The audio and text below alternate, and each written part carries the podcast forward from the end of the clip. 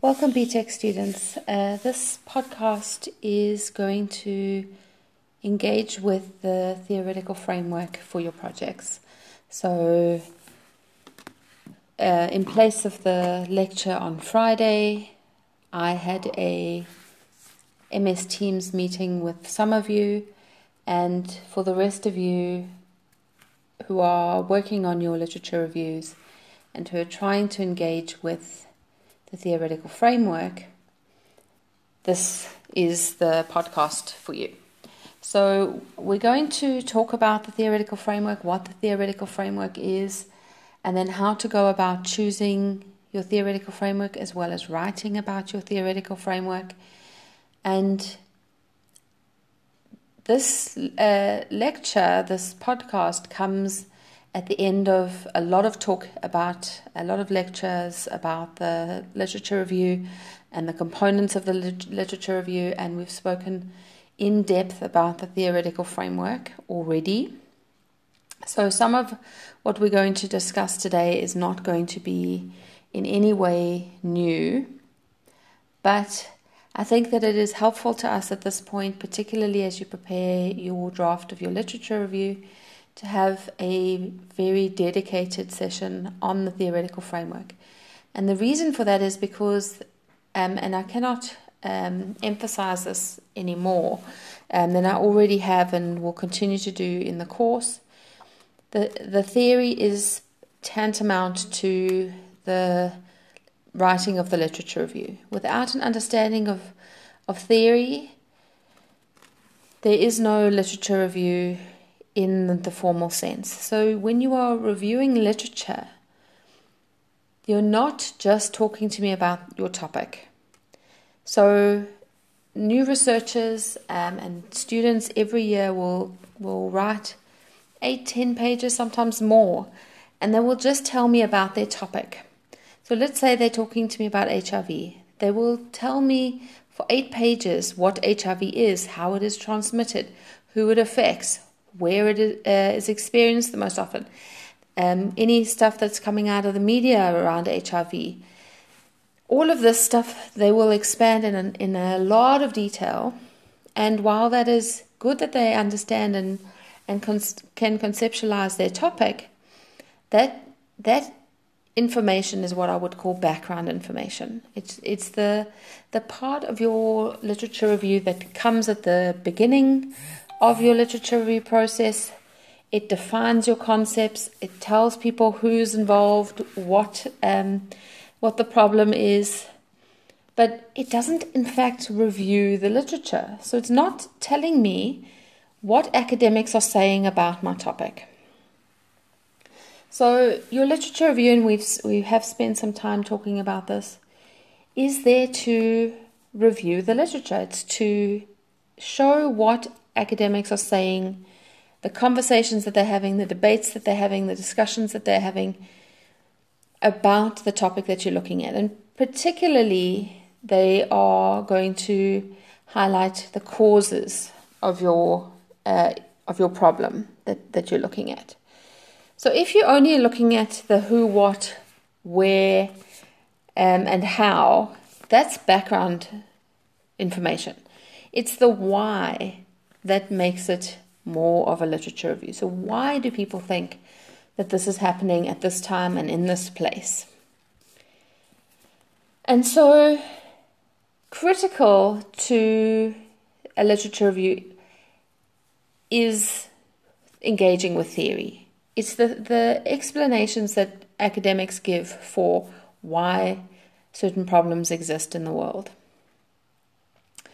But in that in that process of unpacking the literature and why um, academics are interested in your topic and what what explanations they're giving for the problem you're looking at, you're also going to frame your study in relation to your chosen theory. And we have cho- spoken about your chosen theory before. We've spoken about the chocolate bar and selling that chocolate bar, but that's that's um, again what we're going to be doing in this session. So I've sent already two readings on theoretical frameworks that um, will help you to think about theoretical frameworks um, in your studies and in uh, the research process generally. So I do very strongly encourage you to read those. Um, but the one by Grant and Osanloo, they on page 12, which is the first page of the article at the bottom, they say this, and I'm going to quote them. Um, the importance of using a theoretical framework in a dissertation study cannot be stressed enough. The theoretical framework is the foundation from which all knowledge is constructed, metaphorically and literally, for a research study. It serves as the structure and support for the rationale for the study, the problem statement, the purpose, the significance, and the research questions. So, what this is saying to us is that the theoretical framework is at the heart of our research. They continue The theoretical framework provides a grounding base or an anchor for the literature review, and most importantly, the methods um, and analysis. They then quote Lysaght 2011, who highlighted the necessity of identifying one's theoretical framework for a dissertation study.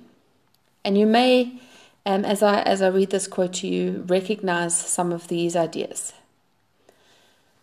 So, a researcher's choice of framework is not arbitrary, but reflects important personal beliefs and understandings about the nature of knowledge, how it exists in the metaphysical sense in relation to the observer, and the possible roles to be adopted, and tools to be employed consequently by the researcher in his or her work.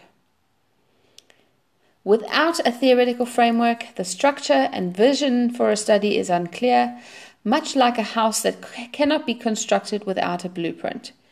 By contrast, a research plan that contains a theoretical framework allows the dissertation to be strong and structured with an organized flow from one chapter to the next. So, what they are saying to us is that um, and I'm going to emphasize this point again. A theoretical framework is critical for research. And if you are writing a, a literature review or even a, a, a full uh, study that does not have a theoretical framework, if it's not research, it is an opinion piece. It's maybe an investigative piece. It is. Um, it is certainly not research in the ways that um, research has been formulated and understood in uh, in the field of knowledge production. So, doing research means having a theory.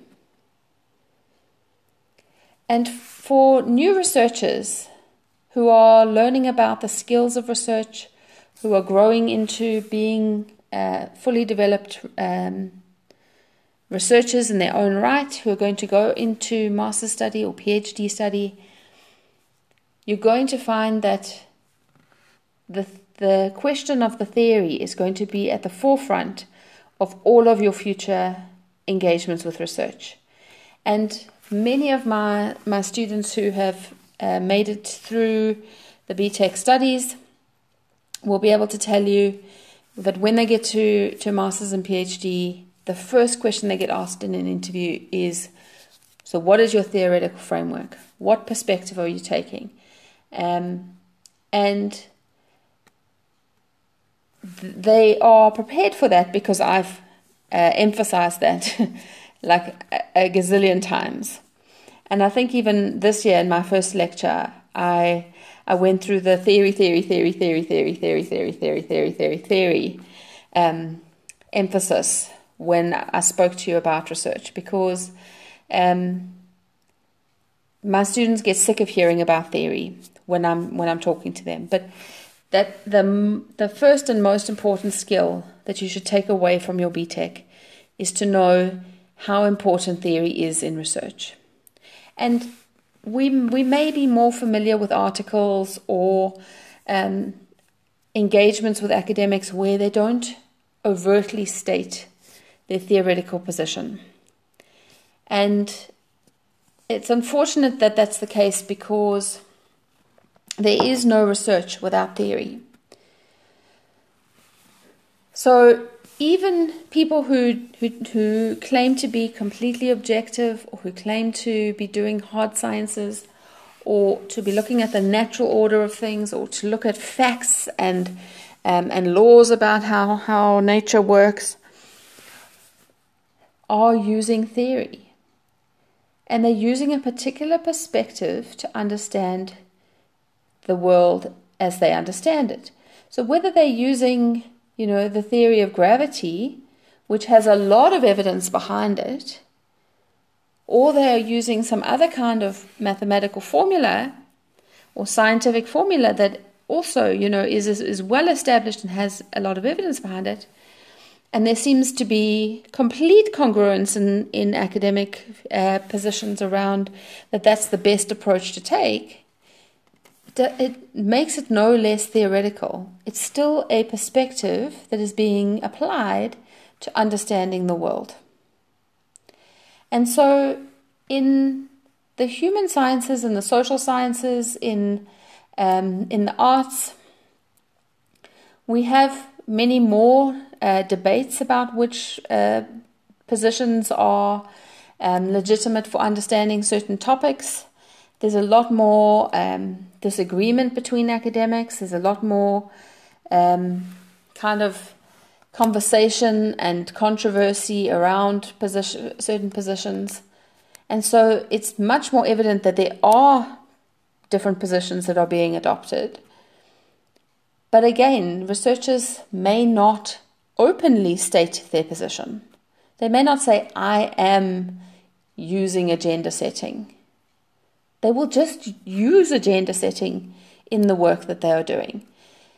And certainly, I think um, as a researcher becomes more versed in their in their craft, as they uh, are doing research more and more often and getting feedback from their peers, they become more comfortable to the position that they have taken and to to just speak as if that is the natural order of things.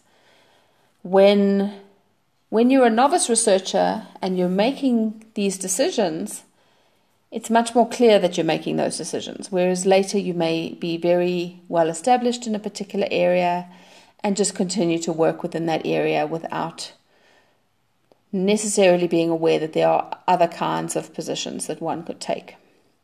So we understand that that in fact there are some perks also to being a novice researcher in that sense. That, that the, the choices that you're making are much more grounded in a selection um, between different options. And that process of selection between different options comes from a process of reading. So you are, are not just going to choose a theory because you know a theory. So, oh, I know about agenda setting, so therefore that must be the one that I must pick. Well, maybe that's the one that you're leaning towards, and maybe that will be the one that you pick. Um, and that's okay to have a, a preference, but it's not okay to be so close minded that you don't consider any alternatives. So, you need to do the reading.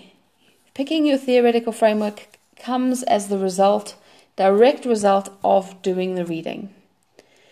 And this is why it's hard for me sometimes to give feedback on people's chosen theoretical frameworks because they will say to me, Is agenda setting the right theory to choose? And I, from just that information, can't tell you that it's the right theory to choose. You have to do the reading, and based on what you're seeing in the reading, make a call as to what makes the, the most sense. So you have to look at the readings and start to unpack the patterns. And we've spoken about the patterns in the readings before. So, so what kinds of, of um, explanations are researchers giving? And if you are looking uh, at recent and relevant literature, that is, in the last five years, would be what I would uh, call recent, and then um, being based locally uh, certainly in South Africa or being based in very similar contexts would be what I would call relevant literature. So you're looking for stuff that's based in sub-Saharan Africa, Southern Africa, um, looking for contexts that maybe are similar in other respects. So we're probably more like India than we are like uh, Britain, right? So you could make an argument that, that India has some of the same issues of inequality, poverty, um, those kinds of things, whereas you know Britain just doesn't. So um, relevant has to also be um, in relation to what you're trying to argue. But if you if you are using recent and relevant literature, you should be getting a a, a pretty good sense of what academics are saying about your topic. And within that, you have to start to notice the patterns. So, are most of the articles written about my topic talking about economics? Are they just, you know, focusing on the rands and cents of what this costs and where the money is coming from? Right? Is that what they're doing? Or are they focusing on um, politics?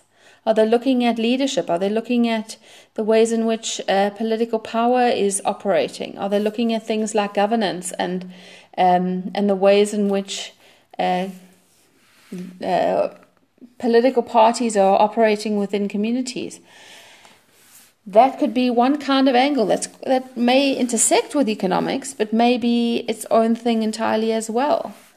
Um, are they focusing more on on families or communities or um, or certain kinds of institutions or certain kinds of people? Those are the kinds of patterns that you want to look at in the literature, because those will give you the clues as to what their theoretical um, basis is. So, a person who's looking at something from an economic perspective, they may not say, I'm using a a, Chicago school model of education of of uh, economics, which you don't have to even know. Um, but they certainly are using an economic model. So you could you could in your literature review say there's this increasing focus on the economics around this issue in the ways that researchers have understood it. Right? And so you're adding that layer of understanding, of showing the patterns, in your literature review. And so you want to unpack the different approaches that researchers have used. And then only once you have done that, once you have unpacked all of the different angles that researchers have understood your topic through, will you decide what, which of those approaches or another approach is the approach that you want to take. So, if, for example, the pattern is showing that most uh, lit- literature on my topic is using a economic approach, well, do I also want to use an economic approach? And if so, which economic theory makes sense for my project? And then you write that up. You say, I'm going to use this economic theory, and it makes sense because uh, look at all these other academics who have used this theory. So it's not just choosing which theory you're going to um, to use. It's also that you explain and justify why you are using it. And if you are using one that is clearly evident and dominant in the literature, then you say that this is clearly evident and dominant in the literature. So it makes a lot of sense to continue to take this approach.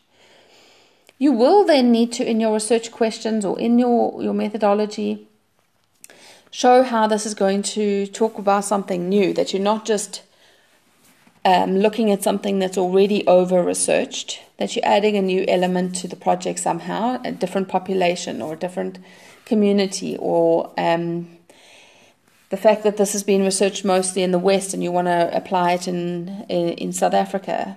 Um, all of that would add that new element to using an old theory, an old established theory on your topic. But you could also easily justify using a theory that is less dominant, so one that is in the literature but isn't used as often. And you could say that this is a, an area that has, uh, you know, started to emerge or that you want to see have a greater emphasis in relation to your topic and therefore you want to, to put the focus on, on something that's less dominant. So let's say, for example, the predominant theory is economic, and you want to use a theory that is, is there, let's say maybe a cultural theory or media theory. Right? People are already using this, this approach. They're using a media theory to understand this issue but there's not a lot of them. There's just a couple of, of authors who are using a media approach. They're not they're not the biggest voices on the scene. And so you say, I want to emphasize these issues within the media, and these academics are also showing that there is some salience to issues around the around the media in terms of my topic. So salience being uh, importance. There's some sort of importance for continuing to ask these questions about what's happening with the topic and with the media. Right? It obviously doesn't have to be the media for your, your theory. This is going to be based on your reading. And then, if you want to use an approach that is neither the dominant theory nor a, a more uh, a minor theory that's in the literature, and you want to go with a completely new theory that nobody in relation to your topic or similar topics is using at all. So nobody is using something like a psychology theory to understand this issue. They're focusing much more on the media, they're focusing on economics, they're focusing on these collective issues that are about how groups of people are understanding this, but nobody's looking at it from an individual perspective and what's happening inside of people how this affects their psychology. So you want to add this to the conversation. Again, you would then say, okay, so this is what everybody else is doing, and I'm going to do something different because this helps me to answer the questions that we have about this uh, particular topic. That this topic in, in South Africa requires us to use this approach. And then you have to have to support that. You have to be able to say, though, these are real questions about this topic that haven't been addressed yet. And who's saying that these are real questions? Because it can't just be you, it's got to come from the literature. So you've got to have a, a backup from the literature to say that the things that um, they're seeing in relation to this topic emerge are then psychological issues. But nobody yet has under, unpacked and understood these. And so the choice of your theoretical framework, very, very, very importantly, must come from your reading. So the reading will guide you to what kind of theoretical framework you choose. Now, of course, the choice is still yours. So it's not that there's a right or a wrong answer. It's not that you must take the economic approach if that's the dominant approach. It's not that you must take a, a, a minor approach and expand it. And it's not that you must take a new approach altogether.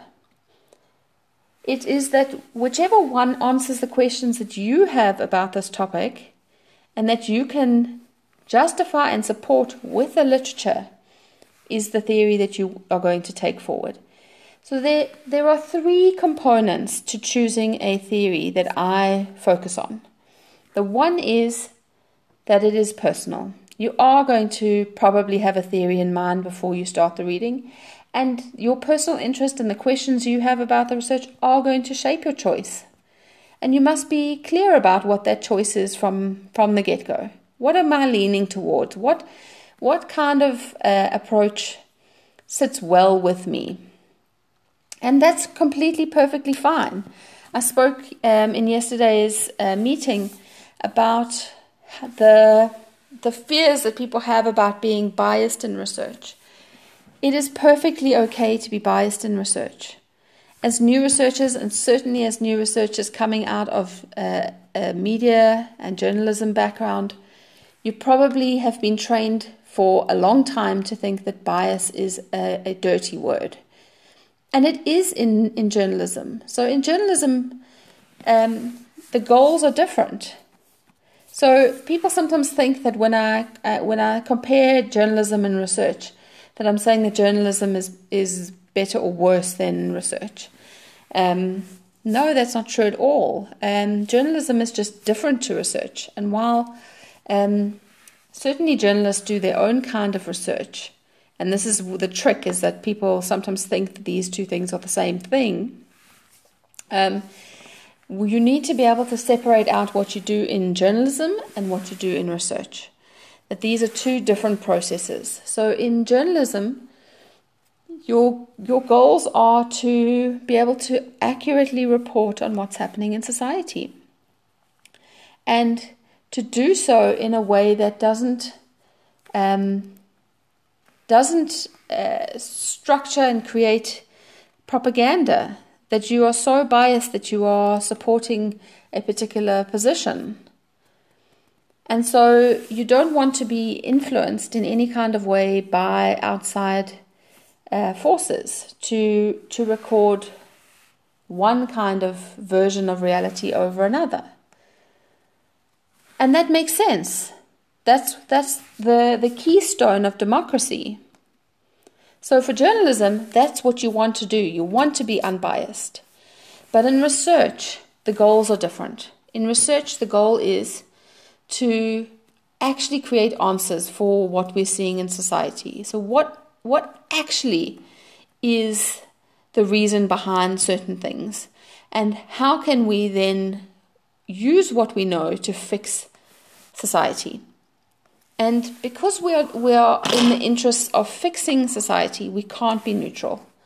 We can't say that, oh, maybe it's economics, maybe it's um, uh, the media, maybe it's individual psychology, or maybe, you know, like it's, a, it's this mess of everything all together. Because if you do that, you can't then uh, engage with, with fixing stuff. The answer becomes so uh, muddled that how do you intervene?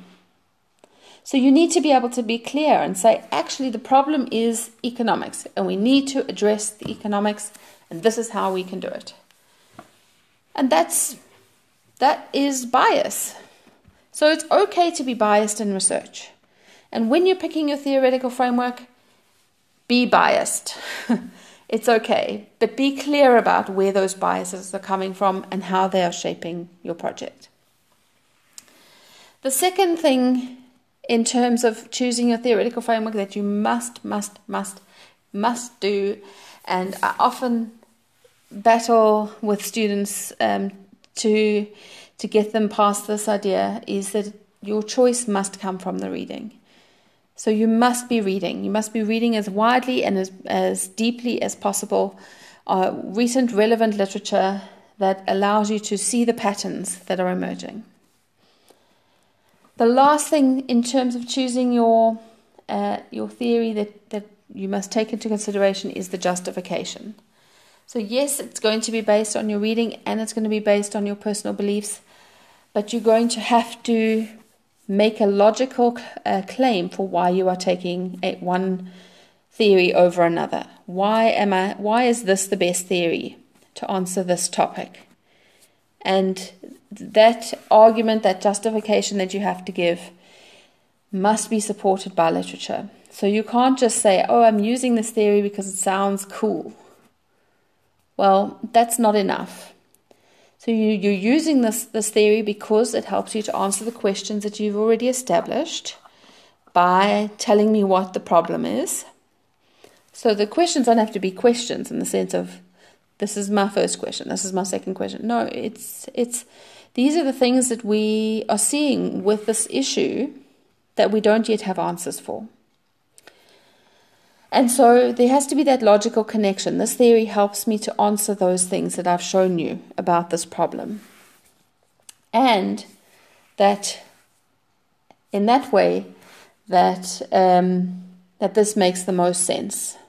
That this is the best choice out of the available options.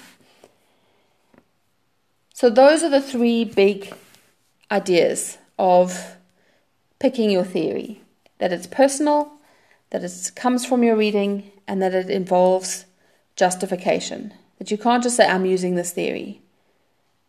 Well, so what? Why? How? What does it mean? Why does why are you picking that one? So you need to be able to give the full explanation. And this is in the literature review what I talk about as the argument as well as the gap. So the gap is um, is the the summation at the end of your literature review that is going to tell the, the reader why you are taking a particular approach. And it's often only about two sentences where um, the person says, right at the end, based on everything that we have looked at, based on all of the readings we have examined, it makes the most sense to use this theory to understand this topic. So you sum up the choice that you've made. This, this project is going to use agenda setting theory because the literature um, shows that this is the best for understanding this topic. Right? And that's your gap. Now, um, I know that I've spoken to you about the gap in class before, but I, am just going to uh, recap that the gap is the point in your research at the end of your literature review when your project is at its narrowest, when you have defined your topic and defined your theory, and you are now convincing your reader that you of exactly what you're looking at and why. I am looking at experiences of a woman. I'm looking at women's experiences in a clinic uh, in uh, in Glenwood in relation to HIV, and I'm using the agenda setting theory because I'm looking at the ways that um, certain agendas have been set by, let's say, um, community media in these clinics. Okay? So I have narrowed my project so specifically. I'm, ta- I'm targeting a specific, specific group. I'm using a particular topic. I'm using a particular theory. And I'm showing that this is the best approach to answering the questions that I have. Okay. And so just to end um, in relation to the gap, the, the gap is not this idea that sometimes people have of it. And even again, if you go to a master's or PhD interview, they will ask you what's your gap. And it's not what people think it is. And people think, t- tend to think that it's the question is asking, what are you doing that nobody else is, is, has ever done before? And that's not true at all. The gap is how are you expanding what is already known about this topic? How are you expanding what is already known about this topic? That's what the gap is. And this is why I like to call it the need and not the gap, because it's why do you need to do this research? And why do you need to do this research? Well, if you're using a dominant theory, you need to do it because it's not been done in the same in in in your context before. It's not been done in Durban. It's not been done in KZN. Maybe not been done in South Africa or even in Africa before. So you're using an old theory, but you're doing so in a new in a new place, and that's what how you're expanding the, the, the knowledge base. If you are using a minor theory, well, I'm using I'm using a minor theory that allows me to expand on this subset of the problem that has been under researched. Or if you are using a new theory altogether, you are contributing that. I'm contributing a new theoretical angle for understanding this problem. So that's what you why you need to do the research. You need to do the research because something about the, the research has not been fully understood yet.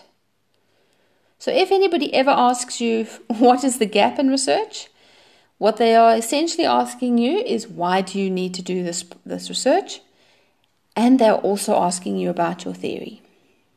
They're asking you, why are you doing this research like this? Okay, I paused because that's powerful. Why are you doing your research like this? And that goes to that idea of justification that I spoke about. It's not enough to just choose a theory. That theory must be justified. that must be justified in relation to the readings that you've done. And so, when you, in terms of writing up your theory, that justification comes in in the form of what I spoke about in terms of the chocolate bar. You have to sell the hell out of that chocolate bar. That chocolate bar is not selling on the shelves, and you have to get people to, to want to buy it. And so, what did we, we say you need to do for the chocolate bar? We said the first thing is you have to give the ingredients. So you have to actually unpack what is this theory? What does it say? Who has who has used uh, who has developed this theory? Who has expanded this theory? What is it actually about?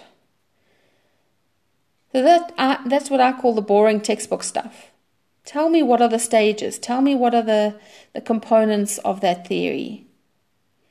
Does it have a model involved? Does it have um, any other uh, like subparts or sections or various explanations that, that allow me to understand this topic? Then the second part of the, the of selling that chocolate bar is telling me what how it compares to the other available chocolate bars. So you, it's not enough to just tell me that this is a good chocolate bar you want to also tell me it's a good chocolate bar and it is better than the others. And this is where you then say, is this the dominant theory? Is this a sub a minor theory? Is this a theory that doesn't talk about the, um, this topic at all, but it actually has strengths in certain areas? Right? This is this is where you want to compare your theory to the other theories that you've already explained in your literature review. And then lastly, selling that chocolate bar, you want those five star reviews, and that is where you want other academics to be using your theory and to show that they are using your theory on the same or similar issues so that there is a sense that this theory is recent and relevant. That it is not just an old theory that was applied in the 1920s and you just think it sounds cool, so I'm going to just go with it. No, actually, it's a 1920s theory, maybe, but there are people in 2019 who are still using it because it continues to be relevant to similar kinds of topics to the one that, that you're looking at.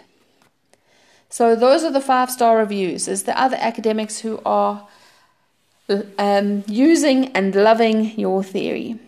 It's the it's the people who have bought your chocolate bar and who think it is fantastic. So when you write up your theoretical um, choice, you have to have all of those components. You have to have the the ingredients, you have to have the comparison, and you have to have the five star reviews. So your theoretical section should in fact be uh, a substantial proportion of your literature review. If we think of the literature review as being in the region of five to eight pages, you're probably going to be having two to three pages just on your theoretical framework.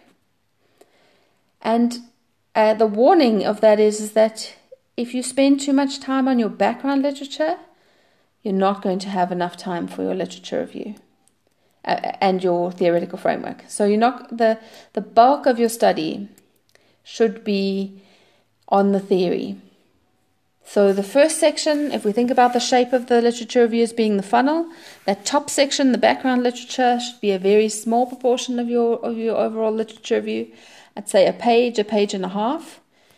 Then your uh, other theories, the, the patterns that you're looking at, the theories that you're reading about, that th- that should be around two to three pages. And then your your theoretical choice should be two to three pages at the end culminating in the explanation for your gap. Why am I doing this project in this way? So I hope that that helps with the, the choices that you're making around your theoretical framework. Um, the readings that I've sent you are incredibly helpful. Um, they do, the one particularly, but both uh, do also compare theoretical framework and a conceptual framework.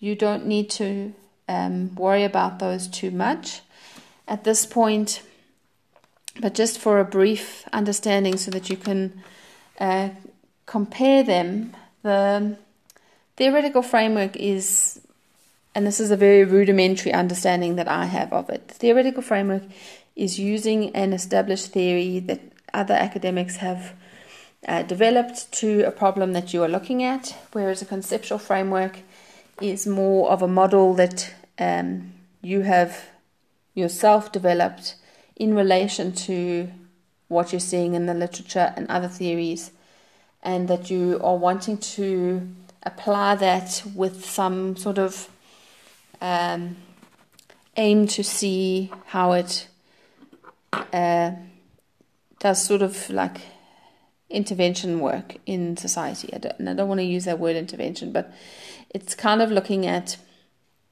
at action, how that that model is actioned in society. So what's important there is is that um, it's not the action, but the the idea that it's your own model, and this is why conceptual framework is best tackled more at the level of a master's or PhD because it requires some sort of understanding of theory and how theories work and how to combine them and adapt them into different models.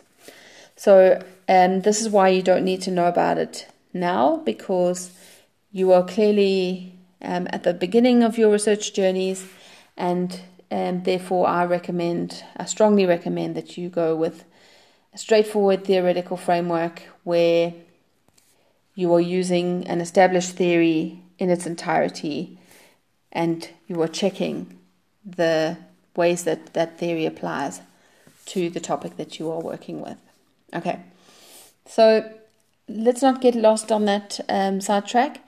What we are focused on is the theoretical framework as you are going to use it in your project, the choice that you have to make, and it's a it's a reasoned, rational choice that comes at the end of reading about what's been written on your topic, and it must must be justified. So you must convince your reader that this is the best approach to take for the topic that you're looking at. Okay, um, if you have any questions, if there are things that you want to know about um, any parts of the research, but, but the theoretical framework in particular, please do let me know um, before you submit your drafts this week. And um, if you're listening to this after that, um, let me know if I can help you with um, thinking about the research generally or the theoretical framework as you continue to engage with your studies. I will see you all soon and all the best. Cheers.